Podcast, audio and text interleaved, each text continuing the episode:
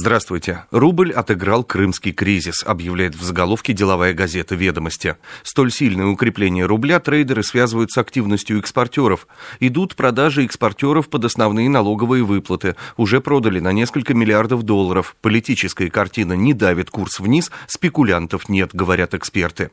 Трейдер крупного международного банка говорит, что экспортеры во все 20-е числа будут оказывать мощную поддержку рублю.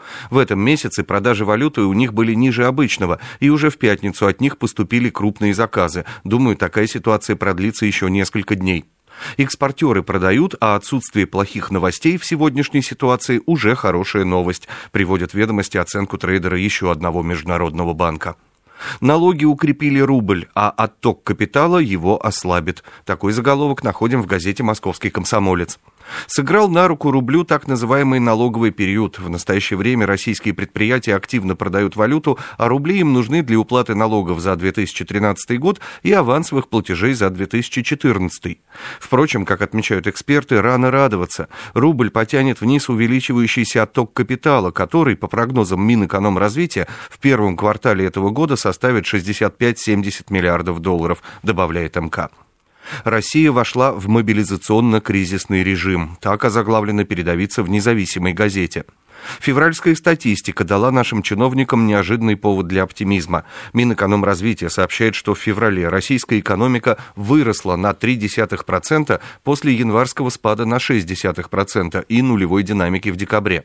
Однако радоваться, похоже, еще рано. Из-за угрозы санкций страна установила абсолютный рекорд по оттоку капитала и дефициту региональных бюджетов. Экономика переходит в мобилизационно-кризисный режим, считают экономисты. Теперь главным, если не единственным инвестором, инвестором будет правительство, для которого первым приоритетом остается оборонно-промышленный комплекс. Остальным же секторам экономики останется подсчитывать потери от санкций и ожидаемого снижения кредитных рейтингов, полагают авторы передовицы в независимой газете. Спор на 100 долларов. Россия и Украина спорят о скидке на поставку газа. С таким заголовком спешит к читателям деловая газета РБК «Дейли». Россия намерена с 1 апреля поставлять газ на Украину без каких-либо поблажек, почти по 500 долларов за одну тысячу кубометров. Но Киев настаивает, что еще действуют Харьковские соглашения, предусматривающие скидку в 100 долларов за пребывание Черноморского флота в Севастополе. После вступления Крыма в Россию это соглашение уже фактически не действует, отмечают юристы туристы. Поэтому до конца года Украине придется заплатить дополнительно как минимум 1 миллиард 900 миллионов долларов за российский газ, подсчитала РБК Дейли. Со свежей прессой вас знакомил Андрей Егоршев.